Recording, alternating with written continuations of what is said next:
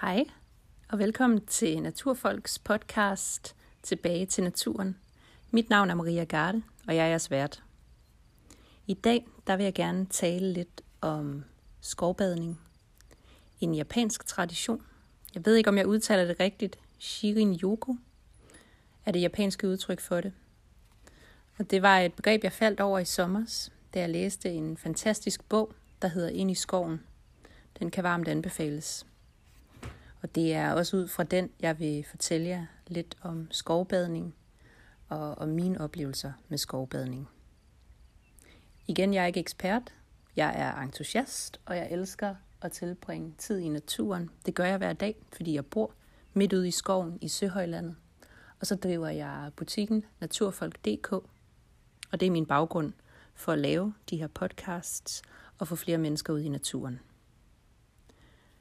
Men skovbadning, det er en japansk tradition. Det er også noget, vi har gjort herhjemme. Vi har måske bare ikke haft et begreb for det. Japanerne har sjovt nok et begreb for det, ligesom de har begreber for mange af de andre former for relationer, man kan have til naturen. Men det her med at gå ud og bade i skoven, og altså ikke fysisk bade i skoven, men bade sine sanser i de indtryk, som skoven giver dig. Det er altså skovbadning. Og det vækker jo en følelse, som kan være utrolig svær at beskrive. En følelse af at være kommet hjem. Man kan jo mærke, så snart man går i skoven, at roen sænker sig. Pulsen daler, og de fleste af os får det meget bedre. Og øh, det er selvfølgelig, fordi vi kommer af naturen. Vores samfund har udviklet sig helt ufatteligt hurtigt de sidste øh, ja, århundreder. Men vores kroppe og vores sind er måske ikke helt fuldt med. Vi kommer jo af naturen, og derfor er vi selvfølgelig helt naturligt draget af den. I japansk kultur, der er natur og mennesker ikke skilt af. Det hænger sammen det hele, og man kan også se det i hele måden, man bedriver liv på i Japan. Nogle af de gamle traditioner, alt fra æstetikken, hvor man fokuserer på at omgive sig af naturen. Øhm, jeg har selv et par kimonoer med naturmønstre, man tager ligesom naturen på, på en eller anden speciel måde. Farverne er ofte hentet fra naturen osv. Det kan noget, det med naturen. Og øh, naturen kommer jo ind på mange forskellige måder og mange forskellige årstider i Japan. Vi kender også Ikebana. Det er japansk blomsterkunst, som nogle damer derude måske har øh, stiftet bekendtskab med, altså hvor man, man arrangerer blomsterne på en helt bestemt måde. Man arrangerer dem på en måde, hvor det ligesom sådan handler om at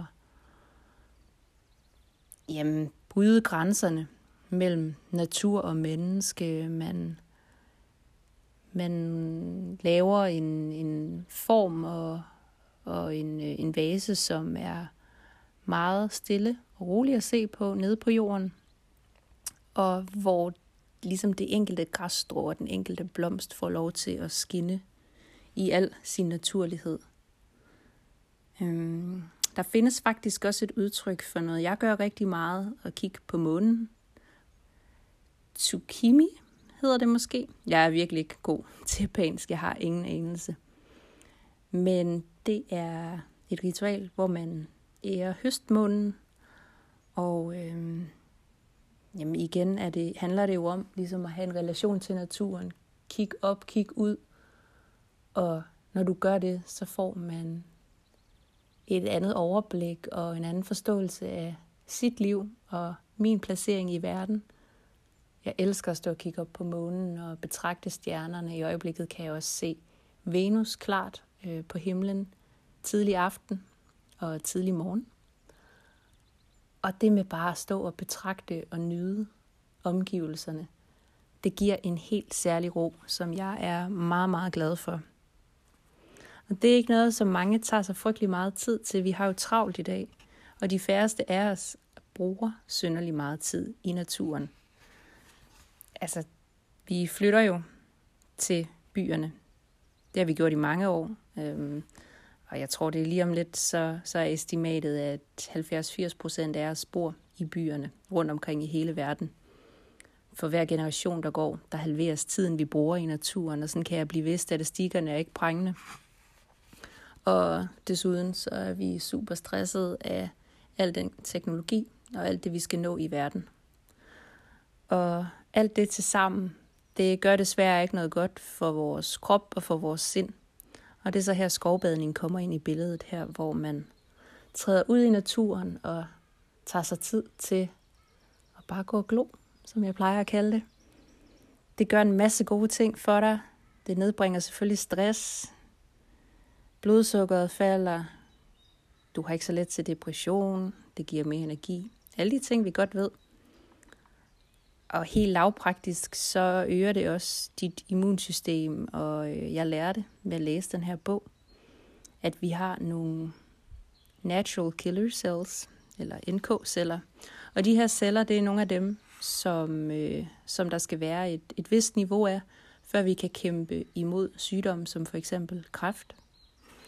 Og der har man altså været inde og måle på, at når du har bevæget dig ind i turen i blot 20 minutter, så kan du simpelthen se, at øh, antallet af de her celler, antallet af de her celler, der er aktive, det er øget.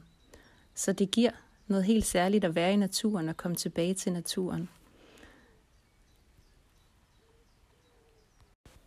Vi skal også berøre et andet emne, som øh, er meget vigtigt i japansk skovbadning, og det er duften i skoven. Det kan være duften af mulden, der er helt fantastisk. Det er faktisk bakterier, der lugter, eller dufter, synes jeg, når man går i skoven. Den her mullede duft, som vi alle sammen kender, og som mange af os helt vildt godt kan lide. Og det er bakterier. Gode bakterier. Nogle bakterier, der er så gode, at vi faktisk også kan se, at det er sundt at blive lidt beskidt. Det er sundt at stikke dine lapper ned i bladene og røre ved det. Selvfølgelig lige husk at vaske hænder, inden du, du går videre i teksten. Men det her med at få noget jord under neglene, er faktisk skide sundt, fordi de her bakterier er gode for os, og fordi vi selvfølgelig også kommer i kontakt med elementerne. Det tror jeg helt sikkert også gør noget for os. Men ud over duften af muld, så er der jo også duftene fra træerne, især hvis du omgiver dig med mange nåletræer, så er der de her fytonsider, som tror jeg, man udtaler det, og det er bare øh, naturlige olier, som er i træerne, som er med til at forsvare træerne mod jamen, insektangreb og svampe og alt den slags. Og de her dufte har altid gjort mig så ufattelig grundlykkelig. Jeg elsker de her dufte. Og jeg blev så klogere på det, jeg sad og læste den her bog, at det også gjorde noget godt for mit immunsystem og for min evne til at sove godt om natten og alt muligt fantastisk. Igen også nogle af de her celler, NK-cellerne, som bliver forøget i kroppen, og som gør, at jeg er i stand til at kæmpe mod sygdomme, så frem de skulle opstå. Det sænker blodtrykket og alt muligt godt. Men jeg synes, de her dufte, det var ret interessant. Og øh, så var jeg heldig, jeg var i helsekosten for ikke så lang tid siden, og så faldt jeg over øh, et tysk firma, som laver øh, forskellige former for, for øh, eteriske olier til hverdagen. Primavera hedder de.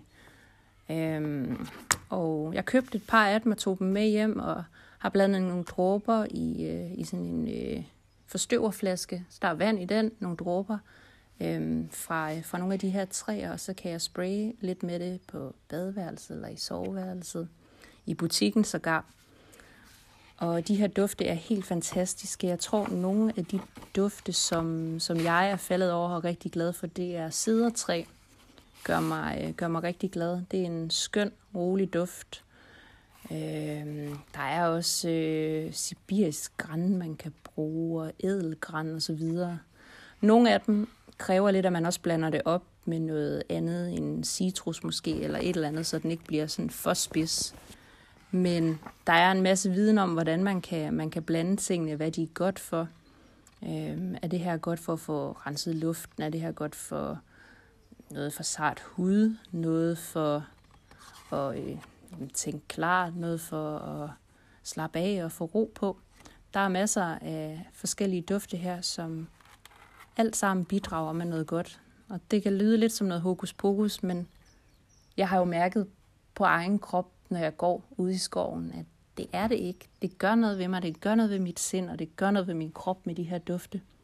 Så jeg synes, det er ret spændende at eksperimentere med, og det er noget, jeg kun kan opfordre til at, at prøve at dyrke og gå ind i og lægge mærke til næste gang, man er i skoven. Øh, hvad er det for nogle dufte, jeg møder? Hvad er det for noget? Og, øh, og hvorfor gør det mig glad?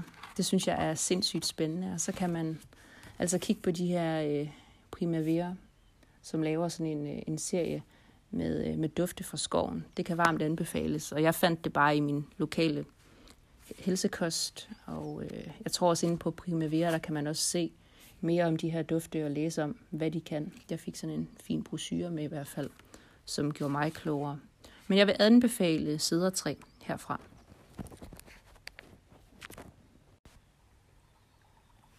Hvordan skovbader man så? Det kan man jo gøre på mange forskellige måder. I bund og grund så handler det jo om, at man går ud i skoven for at nyde den. Der er ikke noget synderligt formål, og du behøver ikke gå ret langt. Når jeg en sjældent gang skovbader, som regel, så har jeg jo min hund med, og han er ikke synderligt begejstret for et alt for langsomt tempo, og vi ikke kommer nogen vegne. Men når jeg endelig har muligheden, så er det sådan noget med at gå måske nogle få hundrede meter. Og lægge mærke til, hvad er der sket i skovbunden. Det kan være, at jeg samler nogle ting op og studerer dem. Og dufter til dem, eller jeg finder et godt sted at sætte mig. Og bare nyde skyerne, der sejler hen over himlen, øh, fuglene, duftene, som vi har talt om, og udtrykket i skoven. Jeg elsker at følge årstiderne. Og skovbadning handler jo i bund og grund bare om at lade sig bade i alle de indtryk, som skoven giver dig. Hvordan stimulerer det mine sanser? Og mærke lidt efter, hvordan har jeg det? Og hvordan føles det, når jeg sidder her? For mange kan det ofte føles lidt som sådan lidt noget tidsspil, en lille smule egoistisk, at jeg sidder herude og laver ingenting. Og igen, der vil jeg bare minde om, at det er hammerne sundt for os at give rum til, at vores hoved for en gang skyld kan få lov til at slappe af. Og igen fra gammel tid, før der kom iPads på bordet og en masse forhold sig til i verden, så er vi altså indrettet sådan, at det her med at sidde og scanne i naturen og holde øje, det gør noget godt for os. Det giver vores hoved en mulighed for at slappe af, og vores hjerne en mulighed for at gå hen, hvor den har lyst til at gå hen. Man taler også om, at vores hjerne har lidt to forskellige modes. Vi har vores øh, lineære netværk, det er det, vi bruger i det daglige. Det er den måde, vi er skolet på, hvor man tænker fra A til B til C osv. Og så har vi et idle network, altså det, det netværk, som man falder tilbage til. Det er netværk, som bliver aktiveret, når man står i badet og får en god idé eller når man går i tur i skoven, og også får en hammerne god idé. Det er der, hvor man sætter sit hoved frit, og det kan noget, både for vores trivsel, og så sandelig også for vores øh, produktivitet. Så altså helt konkret, når du skovbader, så går du ud i naturen, uden et formål, du lader dig. Så derhen, hvor du får lyst til at gå hen, hvor du føler dig draget imod. Der er ikke noget formål, og du har bestemt ikke travlt. Jeg vil nok øve mig i at sætte tempoet frygtelig meget ned. Og hvis det hjælper, så sæt sig en gang imellem og nyde naturen. Nyde duftene og læg mærke til, har det regnet, så kan det være, at det dufter ekstra meget i skoven. Især hvis det har været tørvejr, for når det så regner, så bliver der frigivet en masse olier, og koncentrationerne kan være helt ufattelig høje på nogle af de her, øh, på nogle af de her naturlige olier fra blandt andet træer, og også fra, fra jorden og fra sten. Og øh, du kan lytte til fuglene, kigge op. Måske har du taget en kikkert med. Måske har du øh, samlet lidt forskelligt. Du har med dig rundt i skoven, som du har lyst til at artsbestemme eller gemme og tage dig med hjem. Det må man gerne. Der er ikke nogen bestemt opskrift til, hvordan skovbader jeg, men det handler om at komme derud og lade sig fylde op. Og det kan jo være alt fra 30 minutter til en hel dag eller flere dage. Og effekterne vil selvfølgelig være efter, hvor lang tid har du egentlig brugt i naturen. Men man skal bare starte et sted, og man skal bare se at komme derud og være sted. Når jeg tager nogle skønne damer med i skoven i den her weekend, så kommer vi til at gå en ret kort tur. Og vi kommer til at få beskidte hænder af at røre ved bladene og ved jorden. Vi kommer til at lægge mærke til bitte små fantastiske detaljer, der indikerer, at foråret er på vej. Og vi kommer til at øve os i at lytte med lukkede øjne. Vi kommer til at øve os i at trække vejret dybt og samtidig lægge mærke til de dufte, der er i skoven. Vi kommer til at røre ved bark. Vi kommer til at lede efter spændende svampe. Og måske vil jeg en gang imellem stoppe op og sige noget om et bestemt træ, som jeg har været rigtig glad for. Og flette en lille smule naturformidling ind. For det synes jeg ikke gør noget. Mit formål det er jo også at få flere ud i naturen og lære om naturen, så vi kan respektere den, og så vi kan træffe nogle gode beslutninger for, hvordan vi skal leve fremadrettet. Og der tror jeg, at vores kærlighed til naturen og vores færden i naturen er helt afgørende for det. Og det er selvfølgelig derfor, jeg gerne vil have flere ud og skovbade. Jeg kan varmt anbefale jer den her bog, Shirin-yoku, Den japanske vej til et bedre helbred. Det var virkelig årets bog sidste år for mig at få læst. Og så kan jeg anbefale jer at drible i en helsekost efter nogle af de her olier fra Primavera. Og så kan jeg anbefale jer at pakke rygsækken og komme afsted. Det bliver kun godt, og man bliver et bedre menneske af det. Det lover jeg. Det var alt for denne gang. En kort introduktion til skovbadning. Tak fordi I lyttede med. Jeg er jeres vært på Naturfolks podcast Tilbage til naturen, og mit navn det er Maria Garde. Vi lyttes ved.